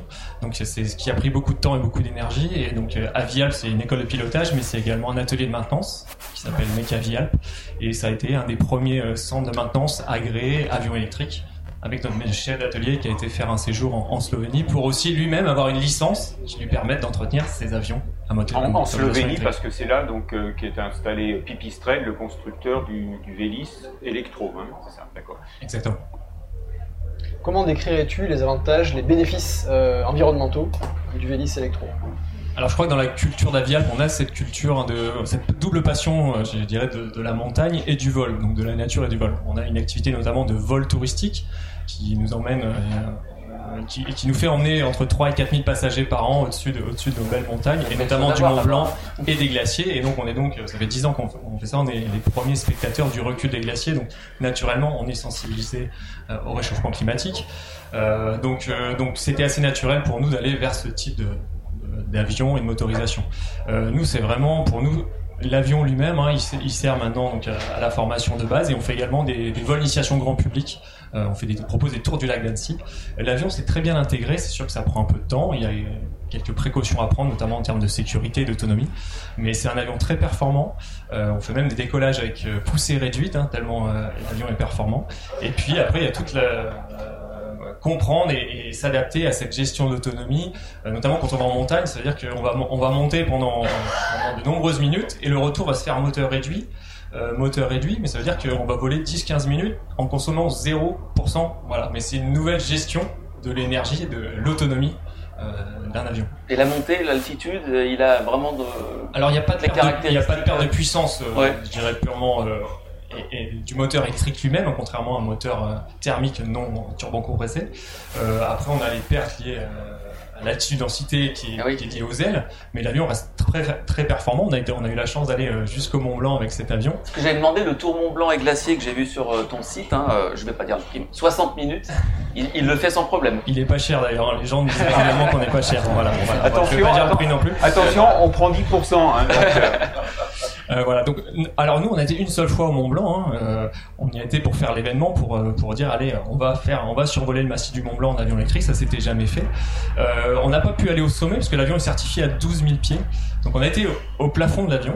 Euh, on n'a pas pu y aller euh, au départ d'Annecy parce que c'est un peu trop loin, donc on s'est arrêté à Megève et mhm. ensuite on a pu partir de Megève aller jusqu'au Mont Blanc. Mais l'avion s'est très bien comporté dans, dans, le massif. Mais le vol était vraiment particulier. On est parti de 6000 pieds, on est monté à 12 000, donc là on a dû consommer 50% de la, euh, de la batterie. Et après, je vous disais, on a fait les 15-20 minutes de vol, tout réduit pour redescendre à Megève. On est arrivé à la verticale de Megève avec 50%. Ouais, voilà, c'était assez, assez rigolo. quoi, alors hier, hier donc euh, le président de, la fédération des aéroclubs disait que le, problème c'est qu'il y avait actuellement qu'un seul euh, fabricant euh, d'avions électriques et qu'il était limité en, en, en capacité de, production et que s'il pouvait produire plus, il, en vendrait beaucoup plus et ça accélérerait cette transition. Alors, au niveau, au niveau de, des essais qui ont été menés sur les avions électriques, il y a le fabricant d'avions de, de, voltige extra qui a, qui, a fait, qui a fait voler, qui a battu plein de records du monde avec un avion électrique. Est-ce que, est-ce que la, la voltige serait pas un, le meilleur, le meilleur ambassadeur de, de, l'aviation électrique, sachant que vous, vous, vous avez des, euh, des, vous utilisez l'avion pendant un, temps très réduit, et puis vous restez à la verticale d'un terrain. Ouais, ça fait longtemps qu'on pense à un avion qui serait presque démontable électrique. Parce que ce qui nous embête, c'est les convoyages, d'aller point bas, euh, d'un point A à un point B pour aller sur une compétition ou une démonstration et qui serait démontable, qu'on pourrait emmener par la route et on aurait 10 minutes de, à l'époque on n'avait que 10 minutes, euh, aujourd'hui on, on arrive à beaucoup plus, hein, et tant mieux, et, euh, et c'est surtout que ça nous délivre une puissance qui est, qui est super pour la voltige, donc euh, donc c'est tout bénéf. Et alors, est-ce que Extra continue ou Non, alors Extra, ils faisaient ça avec Siemens hein Ouais, il y a eu un, un coup, un coup qui a été fait pour être, je pense, un peu le premier aussi à faire ça. Ouais. Et puis, et puis il n'y a pas, il a pas de suite derrière par rapport à Extra, j'ai pas d'informations là-dessus. On sait qu'Aura Aura Aero euh, est très très intéressé par le moteur électrique et euh, est très avancé sur le projet en tout cas. Alors l'arrivée des, euh, des, avions électriques, parce que même, même si ça se développe pas aussi vite que, le souhaiterait le président de la Fédé, plus il n'y a pas que lui hein, d'ailleurs, mais ça veut dire qu'aujourd'hui, pour les inspecteurs de, de l'OSAC, euh, et ils sont confrontés à l'avion électrique. Euh, tout à fait. Euh, et c'est du réel. C'est du réel, ouais. Là, on n'est plus, on est plus en expérimentation. On évoquait ce, cet exemple-là, mais il y a aussi Aura Aero, vous avez raison, qui, qui a un projet. Donc, du coup, nous, on essaye, comme dans toutes les évolutions qui se sont présentées, d'anticiper un peu. Et, et, la méthode qu'on a choisie, ben, c'est des partenariats qu'on a euh, d'ailleurs un peu avec Elixir, avec euh, Pipistrel, avec Aura Aero aussi, pour que euh, nos inspecteurs ben, s'imprègnent et, voient ça, sur le terrain. Ça consiste, ça consiste en quoi? Ben, un, un, partenariat entre, avec l'OSAC ben C'est tout simplement à accompagner. Nous, on a une connaissance du réglementaire, de la façon dont ça se met en place, de la façon dont ça peut se développer. Euh, L'opérateur, lui, il a sa culture industrielle, euh, ou opérateur d'ailleurs, et, du coup, euh, ça consiste tout simplement à mélanger tout ça dans une période qui peut être relativement longue, mais qui permet aux uns et aux autres de s'imprégner de l'existence de ces sujets. Et donc, quand euh, on aura à réécrire les évolutions réglementaires qui vont bien, ben, à faire en sorte que ça se passe de manière euh, conforme par rapport à ce qu'attend l'opérateur, quoi, et, pas arriver avec quelque chose d'imposé qui est un peu à côté de la plaque. Alors, l'avion électrique euh, est, un axe, un moyen de, la transition, mais il y en a un autre Hein, c'est euh, celui-là qui risque d'accélérer la, la, transition, c'est évidemment les, les carburants euh, d'aviation euh, durable qu'on appelle aussi les, les SAF. Et donc euh, Total Energy est, est en pointe là-dessus. D'ailleurs, ce, ce, matin même, vous avez, vous avez acquis un nouveau, un nouvel aéroport puisque puisque désormais à Bordeaux, depuis ce matin, le, du SAF est disponible pour, pour les avions, euh, les avions de ligne. Et donc il y a un avion d'Air France, un avion de Lufthansa, puis euh, une compagnie d'aviation euh, privée avec un, Falcon 900, qui ont, qui ont utilisé du SAF. Alors, le SAF, c'est quoi d'abord, Gilles Alors déjà, qui, qui, ont ou qui vont? Parce qu'il me semble que le, que le, vol de Lufthansa est prévu cet après-midi. Bah, c'est Mais effectivement... Jump Seat, jump, jump seat c'est l'actualité chaude et même on anticipe l'actualité. Alors, je sais pas si c'est un hasard du calendrier de venir en parler aujourd'hui, mais bon, ça, ça tombe ah, plutôt. Il n'y a pas de hasard, il n'y a pas de hasard. Alors, euh, oui, le SAF, c'est quoi d'abord? C'est euh, donc c'est un, carburant aérien durable, en fait, qui est une alternative à un jet fossile euh, classique et qui permet euh, effectivement de, de d'avoir beaucoup moins d'émissions de CO2 qu'un jet classique. Et pour la partie biocarburant, d'abattre jusqu'à 90% des émissions. Euh, pour revenir sur Bordeaux, alors aujourd'hui c'est euh, Bordeaux est le troisième aéroport euh, qu'on ouvre. Alors c'est pas un, nouvel aéroport pour Total Energy, mais c'est un nouvel aéroport en SAF. Après Le Bourget depuis depuis un an à peu près et, Clermont-Ferrand depuis le début d'année. Donc, comme tu disais, effectivement, euh, trois avitaillements prévus aujourd'hui et euh, de nombreux autres après, on espère. Donc, il y, a des objectifs hein, en termes d'utilisation de SAF. Donc là, cette année, euh, euh, les compagnies aériennes doivent euh, utiliser au moins 1%. Donc ça paraît peu, mais 1%, il va falloir quand même les, les produire, les distribuer. C'est euh, Ça, c'est ouais, la question. c'est- un défi pour, euh, pour, un, pour vous? Alors oui, c'est un défi parce que ça, ça veut dire qu'il y a euh, toutes les chaînes de production à revoir, à construire, à imaginer. Euh, effectivement, c'est le sourcing. On parle des voilà des, des feedstocks. Oui, c'est pas un truc quelles sont les classique. matières premières? Voilà, quelles matières premières utilise-t-on pour un carburant aujourd'hui, essentiellement euh, graisse animale et huile de cuisson usagée. En fait, c'est du de l'hydrotraitement de lipides qui est aujourd'hui la chaîne euh, la, la plus économique. Euh, même si ce- ce- ça reste un produit cher, hein, ça on va pas on va se mentir. Un, un biocarburant aujourd'hui 4 à 5 fois plus cher qu'un qu'un jet classique. Alors un peu moins quand on l'incorpore parce qu'il y a des, des pourcentages d'incorporation. Euh, mais aujourd'hui, effectivement, c'est ce qu'on utilise. Après, effectivement, donc on a, on a la partie feedstock, il y a la partie processing ensuite, parce que c'est bien euh, un produit qu'il faut transformer pour pouvoir l'utiliser et pouvoir l'incorporer dans du euh, dans un jet euh, fossile. Et il y a la partie logistique qui se construit euh, petit à petit, parce que ce qu'on peut rappeler aussi, c'est que euh, voilà la, logistique jet existe et où c'est construit depuis des, décennies sur euh, sur les différents aéroports en Europe et dans le monde. Et que ça il va aussi falloir l'adapter demain avec un avec un nouveau produit. Alors soit en le substituant soit en rajoutant des stockages par exemple. Mais ça demande aussi voilà un peu de, de temps d'adaptation et C'est un quelques de stockage, de place, de, de mélange, non, pour la logistique. C'est euh, Alors c'est euh, pour la logistique effectivement tout, tout dépend aujourd'hui parce qu'on peut pas obliger. euh, alors le- déjà le- c'est vrai que peut-être préciser une chose c'est que le- l'incorporation concerne l'émetteur à la consommation et pas les compagnies aériennes. Donc on est c'est- obligé. c'est que vous- ça veut, tu veux dire que tu, tu livres un produit déjà, Déjà, mélangé. ouais. Tout à fait. C'est ça. hein. Tout à fait. Mais euh, voilà, alors soit on, parce qu'aujourd'hui, effectivement, le, la réglementation oblige en 2022, en France en tout cas, à incorporer 1% de biocarburant. Nous, le biocarburant euh, qu'on propose est à 30%. Donc on a euh, certains de nos clients, effectivement, qui ont une, démarche de décarbonation de leur activité qui nous demandent euh, ce produit-là, mais c'est effectivement donc ça représente un investissement qui est conséquent. Ça veut dire que cet investissement, on peut pas euh, l'obliger à tous les clients de la plateforme. Donc ça veut dire que si un client veut prendre du jet SAF et s'il est disponible, c'est très bien, mais d'autres souhaitent toujours continuer, enfin continuer, et c'est euh, normal à prendre du, du jet fossile, et il faut aussi pouvoir le proposer. Et donc effectivement, si on n'a pas deux stockages différents qui permettent de faire la ségrégation, c'est pas possible. Qui demande 30% de SAF?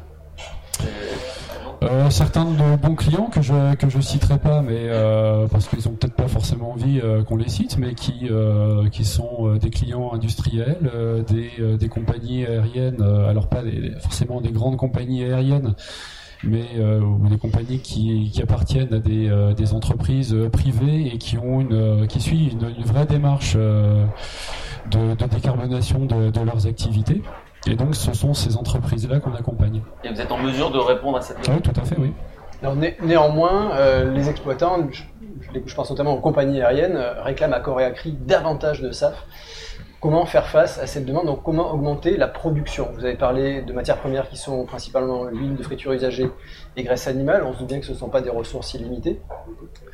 Comment augmenter euh, Peut-être trouver d'autres euh, d'autres matières premières? Comment augmenter la production de, carburant durable? Oui, alors déjà, il faut quand même laisser un peu de temps, parce que euh, effectivement, c'est pas en claquant dans, les doigts qu'on va décréter qu'il faut autant de produits.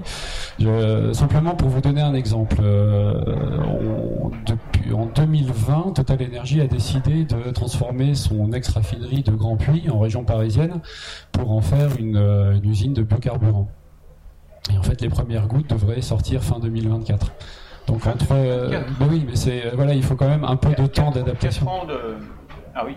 Et, euh, et en fait, les, les projets euh, de, de, de, ces, de ces unités de traitement, effectivement, elles, euh, elles se mettent en place progressivement.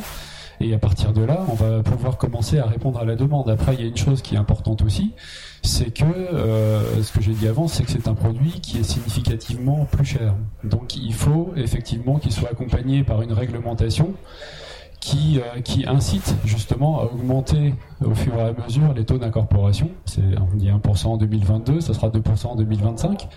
Et euh, l'objectif européen de 5% je crois, en 2030. En 2030, oui, c'est ça, oui. C'est ça.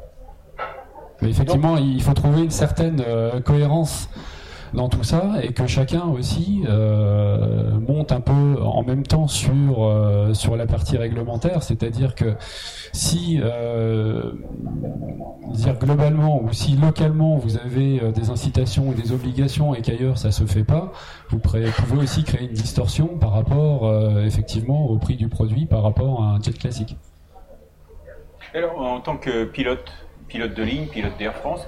Est-ce que tu as déjà euh, volé avec euh, du SAF Non. Non, parce que là, pour l'instant, les, tous les, les, vols, euh, les vols d'Air France sont quand même avec du SAF. C'est essentiellement des vols je dirais promotionnel. Oui. Euh, mais est-ce que vous avez, euh, est-ce qu'il va falloir que vous ayez une formation, est-ce que une information, comment comment ça va se passer euh, Un jour, un jour, tu vas arriver, on va te dire, bah tiens, aujourd'hui, tu, tu voles en. Ouais, je pense qu'on aura d'autres informations avant, oui. avant qu'on nous mette en ligne de façon tous les jours, oui, bien sûr, on aura peut-être pas une information, mais aujourd'hui, de toute façon, toutes les toutes nos toutes nos formations se feront la plupart du temps via via notre via internet et, euh, et, donc on aura des modules à, à visionner euh, sûrement ou pas. euh. Donc ça veut dire que tu regardes le jump site et quand on te donnera le feu vert, tu. euh, Ah bah oui, c'est euh, Hein ce sera la base. Voilà. Alors justement, alors- le, le point de vue, pardon, je vais revenir sur le, le point de vue du pilote. Euh, J'ai eu des, des commentaires euh, venant de pilotes de l'aviation d'affaires aux États-Unis et plus près euh, des pilotes et surtout des FBO, donc les, les aérogares privés euh, d'aviation d'affaires aux États-Unis, où certains de ces FBO, certaines de ces euh, certains terminaux privés donnent la possibilité aux exploitants qui arrivent, donc au, en premier lieu aux pilotes qui arrivent dans leur avion d'affaires, de choisir du carburant conventionnel ou du carburant durable SAF. Et certains de ces pilotes, et une proportion non négligeable, disent ben, en fait, on n'est pas très sûr, on n'a pas eu de formation sur le SAF. Dans le doute, bon, c'est moi qui décide. Dans le doute, je prends du carburant conventionnel parce que je sais ce que c'est. Et pourtant, chimiquement, c'est la même chose. Enfin, arrêtez-moi si je dis une bêtise, mais chimiquement, c'est la même chose. Ça a été testé, ça a été prouvé euh, autant que aux mêmes spécifications en fait. Hein, donc euh, vous pouvez voler au. SAF euh, sans le savoir, mais vous remarquerez rien de différent.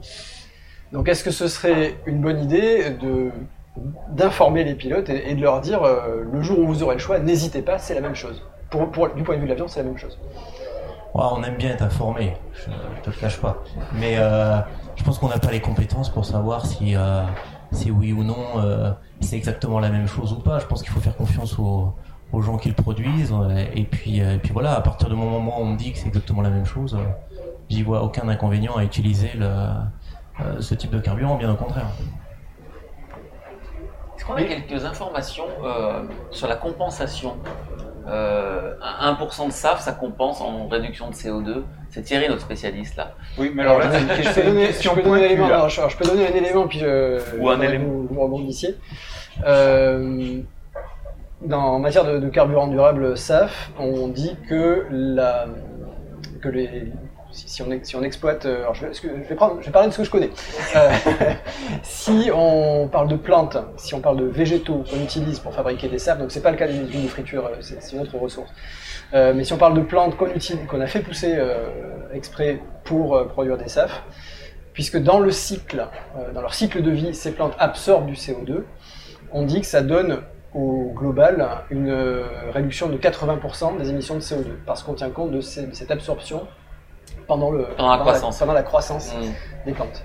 Mais je, je vous laisse compléter Il y a ou- énormément de. C'est c'est 90% pour nous. 90. D'accord. Alors 90, puisque, puisque évi- évidemment, il faut, On est de toute façon dans ces ordres d'idées. Enfin, je veux dire, après 80-90%, on sait que euh, les, les abattements d'émissions sont significatifs.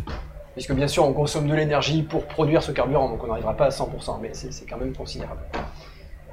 Et alors, au au niveau de la, la- la surveillance justement des, euh, des compagnies, puisque c'est aussi le rôle de, de, de l'OSAC, euh, qu'est-ce qui, sur quoi euh, les, les, euh, les inspecteurs vont devoir porter euh, leur attention euh, pour les avions qui vont, euh, qui vont voler avec des SAF Au moins au début, euh, puisque tout le monde dit que c'est la même chose, mais il y a, il y a quand même au début, vous allez, vous allez peut-être être plus attentif. non honnêtement, pas, pas plus que ça, parce que effectivement, les- en, en termes de mode opératoire ou de maintenance, Euh, a priori, il n'y a pas d'évolution Les, euh, les- les- extraordinaire. les moteurs sont certifiés. Les moteurs sont certifiés, donc tout ça, tout ça, ça roule. Donc il n'y a pas de, comment dire, de complément de formation technique ou autre à, à envisager. L'enjeu se situera beaucoup plus tard, c'est-à-dire quand un jour on passera à l'hydrogène, mais c'est pas pour tout de suite. Hein. Donc, ce sera pour beaucoup plus tard. Alors, il y a un moyen aussi, de, en attendant que, que les SAF arrivent, euh, et c'est chez Air France, c'est ce qu'on appelle euh, l'éco-pilotage. C'est un moyen de réduire la consommation. Oui. Ça, tous, les, tous les pilotes sont, sont sensibilisés normalement. Ouais, voilà, on est au-delà de la sensibilisation aujourd'hui. Ah, hein, ça fait c'est-à-dire partie de notre quotidien. Qu'est-ce qu'il y a euh, après la sensibilisation C'est la... pratique. c'est la pratique. Ça commence euh, aujourd'hui. Ça fait partie de notre quotidien. Ça commence dès la préparation des vols, entre le choix de la route, entre le choix du carburant. Quand on arrive à l'avion, eh ben ça, ça va entre aujourd'hui, on retarde le, le démarrage de l'APU, le petit réacteur qui permet de conditionner l'avion. Si les aéroports sont, sont équipés d'air conditioning, euh, ça va à la mise en route des moteurs où maintenant on roule de plus en plus euh, avec un seul moteur ou pas en fonction des conditions du jour. Et puis ça va euh, au niveau de choix de croisière, du régime de vol. Et puis ça va à la descente, on essaye de faire des descentes qu'on appelle. Euh, Aujourd'hui, le contrôle aérien, on essaye d'organiser entre le contrôle aérien et les compagnies aériennes des trajectoires qui fait qu'on descendrait tous les moteurs tout réduits, ce qui évite les consommations dans les basses couches avec des volets sortis. Et puis jusqu'à l'atterrissage, roulage aussi avec un seul moteur, euh, moins de conditionnement d'air euh, pendant les phases de roulage. Enfin, toutes ces petites choses euh, mis bout à bout, on arrive à gagner entre 5 et 8% de la consommation du vol total pour un avion par exemple en lien courrier. Quoi, voilà. Et, et ça, vous avez une analyse vol par vol? Oui, oui, c'est dans notre. Alors on n'a pas le retour, mais on sait, on sait aujourd'hui, euh, on a dans notre dans notre iPad qui nous permet de gérer notre vol, on sait que si on coche, euh, eh ben, le roulage N-1, si on coche euh, telle pente au décollage, etc., on a le gain. Et à la fin, on voit euh, combien on va gagner aujourd'hui si on fait tout ça. Est-ce que tu fais partie des- de ces pilotes d'Air France qui, à l'arrivée, annoncent la consommation euh, au siège et au, au- du moins au- la consommation euh, par passager au 100 km Non. Non. Voilà. Pourquoi? Tu sais pas faire la règle de 3 Non, non, bah, on l'a, on l'a immédiatement. Hein. On Ah, l'a sur- oui, on l'a en fonction du jour. Tu- euh, Et alors On l'a en Parce que fonction- moi- parce que ah, j'ai pas appris cette habitude-là, Ah. et puis parce que les passagers sont pas toujours à l'écoute, euh, si tu veux, quand ils partent, ils ont aucune envie, c'est de pas. C'est d'arriver. C'est d'arriver, et c'est, euh, voilà, là, donc euh, on essaie surtout de les amener à l'heure et en toute sécurité, parce qu'il faut pas oublier que dans tout ça, la sécurité des vols est quand même la priorité. Euh, Il y a des phases de vol où on aurait envie de gagner du, du carburant, mais on ne le fait pas parce que ce que demande notre passager avant tout, c'est d'être amené en toute sécurité, si possible à l'heure. Nous sommes passagers. Euh, J'aurais une question euh, pour euh, Avialp, pour Emmanuel, euh, sur donc retour à l'électrique, euh, puisque vous êtes un peu le, le pionnier quand même autour de cette table. Est-ce que ça arrive que des clients, euh, des élèves vous demandent quelle aurait été mon empreinte carbone dans un avion classique, pour qu'ils puissent se, se dire, bah, j'améliore considérablement avec. euh, Voilà, est-ce que vous avez ce genre de demande de la part Alors, de vos clients? ça reste assez rare, en effet, Mhm. ça reste assez rare. Après, on a des demandes de clients qui veulent, qui viennent pour faire de l'avion électrique, hein, justement. Ah ça, oui, ça attire, oui. ça, attire des, ça attire des clients, c'est sûr. Euh, après, c'est assez simple de comparer le nombre de litres qu'on aurait commencé à consommer en thermique et en électrique. C'est simple pour vous, mais peut-être pour la personne qui vient. Oui, en tout cas, nous, on le met en avant dans notre Ouais. communication, hein, c'est sûr. Mais euh, c'est vrai qu'on a parlé beaucoup des, de, de nouveaux carburants, de- des efforts qui sont faits au niveau des compagnies aériennes. On peut ju- juste peut-être un petit mot sur les efforts qui sont faits au niveau des écoles de pilotage. Alors c'est vrai qu'à Vial, on se revendique, se revendique d'être l'école la plus verte de France. Euh, c'est peut-être un peu prétentieux, mais j'ai j'ai fait le C'est toi calcul. qui le dis, hein, c'est toi qui. C'est moi qui le dis, mais en fait la démonstration elle est assez simple. Il suffit de prendre la consommation et le nombre de litres d'essence consommée sur une formation complète. Aujourd'hui, une formation, ça a toujours été, hein, c'est- c'est 200 heures. Tu parles d'une formation, complète de zéro jusqu'au pilote professionnel à TPL théorique. Commercial, ouais. Alors, euh, j'ai eu la chance de passer par l'ENAC. À l'é- à l'époque, c'était même le, le CEFA, le SFACT. J'ai fait ma formation ici. L'école nationale d'aviation civile. Voilà, exactement. Et euh, j'ai j'ai noté, j'ai fait une addition toute simple du nombre de litres que j'ai consommé. C'était il y a 20 ans exactement. Euh, à l'époque, c'était environ 10 000 litres de carburant pour une formation complète. Donc 10 000 litres sur deux, deux ans, 200 heures de vol. Aujourd'hui, chez Avialp, pour la même formation, sachant qu'on va utiliser euh, le Vélis Electro en début de formation, on va faire à peu près 10 leçons là-dessus. Ensuite, on a un simulateur de vol. Euh, je fais un petit peu de pub pour Alcim, mais le simulateur AL250 qui euh, sert également en formation VFR, en PPL. On va faire jusqu'à 10 heures en formation PPL, ce qui est assez rare finalement.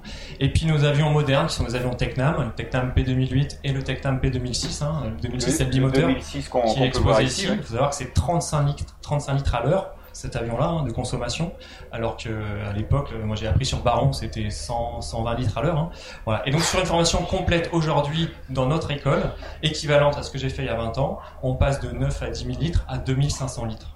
Voilà, donc vous voyez, la, formation complète d'un pilote a vu sa consommation de carburant divisée par 3 ou 4. Et donc, je ne sais pas s'il y a beaucoup d'industries et beaucoup de, de, voilà, de, secteurs d'activité où il y a eu un tel effort de fait sur la consommation et, de carburant. Alors après, on peut discuter de l'empreinte carbone d'un avion électrique. Honnêtement, je suis pas expert pour vous dire les batteries, ça pollue plus ou moins que, que, voilà, que construire un moteur thermique que l'essence. Mais en tout cas, sur une formation complète, on additionne les litres, le résultat il est concret, il est assez simple à faire. C'est parlant, c'est factuel. On passe de 9, 000 On dit 9 pas à assez 10 000 ça. litres à 2500 à 3000 litres. Voilà. Et ça, c'est vraiment un, un très gros effort. Et je pense que c'est aviable. Finalement, il y a beaucoup d'écoles qui sont dans ce cas-là. Et il faut dire que l'aviation fait vraiment des efforts de ce côté-là et c'est à noter. Merci infiniment pour cette réponse chiffrée, c'est précieux, on n'a pas Oui. souvent des, des chiffres comme ça. Oui. Euh, J'en profite pour lancer un appel à l'ADEME, qui a de l'agence euh, de, la gestion- de la maîtrise de l'énergie, euh, qui avait fait un calcul il y a quelques années pour les voitures électriques, pour une Zoé, et qui avait calculé sur un cycle de vie l'empreinte carbone de la voiture, donc en tenant compte de cette fameuse empreinte écologique des batteries, euh, dont, dont vous mentionniez l'importance. Donc euh, l'ADEME, est-ce que vous pourriez faire la même chose pour euh, les avions légers? Merci d'avance. Est-ce qu'on peut passer à l'hydrogène? J'avais une question pour euh, Guy de Lozac. Bien sûr, vas-y, vas-y. Ben, Après, moi, j'avais aussi une question à, à propos des e-vétols. Mais vas-y, par- parlons hydrogène. Merci. Avec un bruit de fond, Là, un on a- Je vous en prie, attendre un peu. On avait un jet qui décollait, donc et, euh, d'ancienne génération. Assez bruyant. De- du point de vue de Lozac, donc euh, du point de vue du maintien de la navigabilité, d'un point de vue très, très technique, avec votre œil très technique, est-ce que l'hydrogène, c'est une solution envisageable, crédible? J'ai j'ai du mal à parler euh, avec la casquette aux là-dessus, tout simplement parce que euh, pour moi c'est très loin euh, l'hydrogène et, et ça va vraisemblablement demander à la fois d'ailleurs côté industriel, opérateur, etc. Si on veut passer à, quelque chose de significatif en termes de volume, euh, beaucoup d'avions à fabriquer, des choses de cette nature, et donc côté inspecteur, ça va demander une, évolution, une évolution considérable. hein, euh. Maintenant, c'est peut-être un peu le, je reprends un peu une casquette plus ancienne puisque je suis ingénieur de super-héros. Euh, personnellement, je, je crois pas à l'hydrogène dans l'aérien avant très très très longtemps. On parlait tout à l'heure de problèmes de logistique, de problèmes de stockage. Euh, l'hydrogène, stockage, je vous fais pas de dessin. hein. Pour l'instant, on maîtrise, on maîtrise à peu près rien. Euh, pour l'aérien, on maîtrise probablement dans le ferroviaire, on maîtrise certainement dans le dans le Spatial. le, le spatial, bien sûr, euh, depuis très longtemps. Euh, dans le maritime aussi, sans doute, ce sera relativement facile à, à maîtriser. Euh, dans l'aérien, pour moi, enfin, ces messieurs qui sont soit pilotes, soit ingénieurs, c'est pas pour demain matin, quoi. Merci. Et à un moment donné, Alors- faut, faut appeler un chat un chat. hein. L'hydrogène est froid, donc c'est bon. L'hy- l'hydro- L'hydrogène, c'est le pari qu'a qu'a fait la, la France. Hein, on dit on met le, le cap sur l'hydrogène. Et dans le même temps, euh, les, les Américains, qu'on a dit à un moment, oh, ils n'ont rien à faire de la transition énergétique, ils, vont, hein, et ils se, sont vraiment réveillés, et eux, ils ont mis le paquet sur les, SAF. Et on a vu euh, très très récemment euh, toute l'industrie qui a, demandé à l'administration de Biden de- de- d'assouplir les, réglementations de façon à multiplier les raffineries, multiplier les points de mélange et les rapprocher le plus possible des aéroports. Comment vous, euh, au niveau de Total Energy, euh, vous, voyez ça euh, Est-ce que, l'élan que donnent aujourd'hui les États-Unis, la filière américaine au, SAF, va vous aider dans, vous, dans, votre développement? Alors elle va nous aider, oui, effectivement, même si effectivement la, la vision américaine et européenne est, est un peu différente parce qu'elle est plutôt incitative à- aux États-Unis, elle est plutôt punitive en Europe. Euh, maintenant, euh, voilà, si on arrive à faire avancer les choses d'une manière ou d'une autre, ça sera de toute façon, euh, de toute façon positif, oui. Mais effectivement, c'est un développement de filières, mais de, de manière différente, ou en tout cas avec des, des relais qui sont un peu, un peu différents. Parce que, parce qu'effectivement, euh, l'hydrogène, c'est pour une échéance très très lointaine, alors que les SAF, c'est aujourd'hui. Ah, Tout à fait, oui. Non, mais une des, des grosses différences, et c'est vrai qu'on en parlait tout à l'heure, c'est que les infrastructures aéroports n'existent pas pour l'hydrogène. Donc, euh, effectivement, ce sont des choses qui ne se construisent pas comme ça du jour au lendemain. Et donc, il faudra mettre quelques capex, certainement. Oui, puis ça, ça sera sans doute pas aussi simple, entre guillemets, que les infrastructures d'aujourd'hui. hein. Alors, pour finir ce, ce, ce débat sur, sur la transition énergétique, on ne pouvait pas ne pas parler des, euh, eVTOL, hein, ces, euh, ces aéronefs euh, électriques à décollage et atterrissage vertical. Euh, c'est pour l'instant, ce sont souvent des, images, des images, de très belles images de, synthèse. On a vu hier quand même que Volocopter, qui est vraiment le pionnier, avait réussi à faire voler un, un avion, un eVTOL de, de 4 places. Mais euh, dans, deux ans, pile dans deux ans, euh, les, les voleront dans le ciel de Paris au moment des Jeux Olympiques. Alors l'OSAC va être euh, là chargé aussi de, surveiller, de, surveiller ces engins volants. Tout, tout à fait, mais enfin, c'est disons un domaine qui sera relativement euh, facile d'accès, encore que le, le référentiel réglementaire n'est pas aussi euh, comment dire construit et élaboré que ce qu'on a aujourd'hui, y compris sur les avions électriques d'ailleurs, où ça, pour le coup, on a quand même quelque chose d'assez d'assez consistant.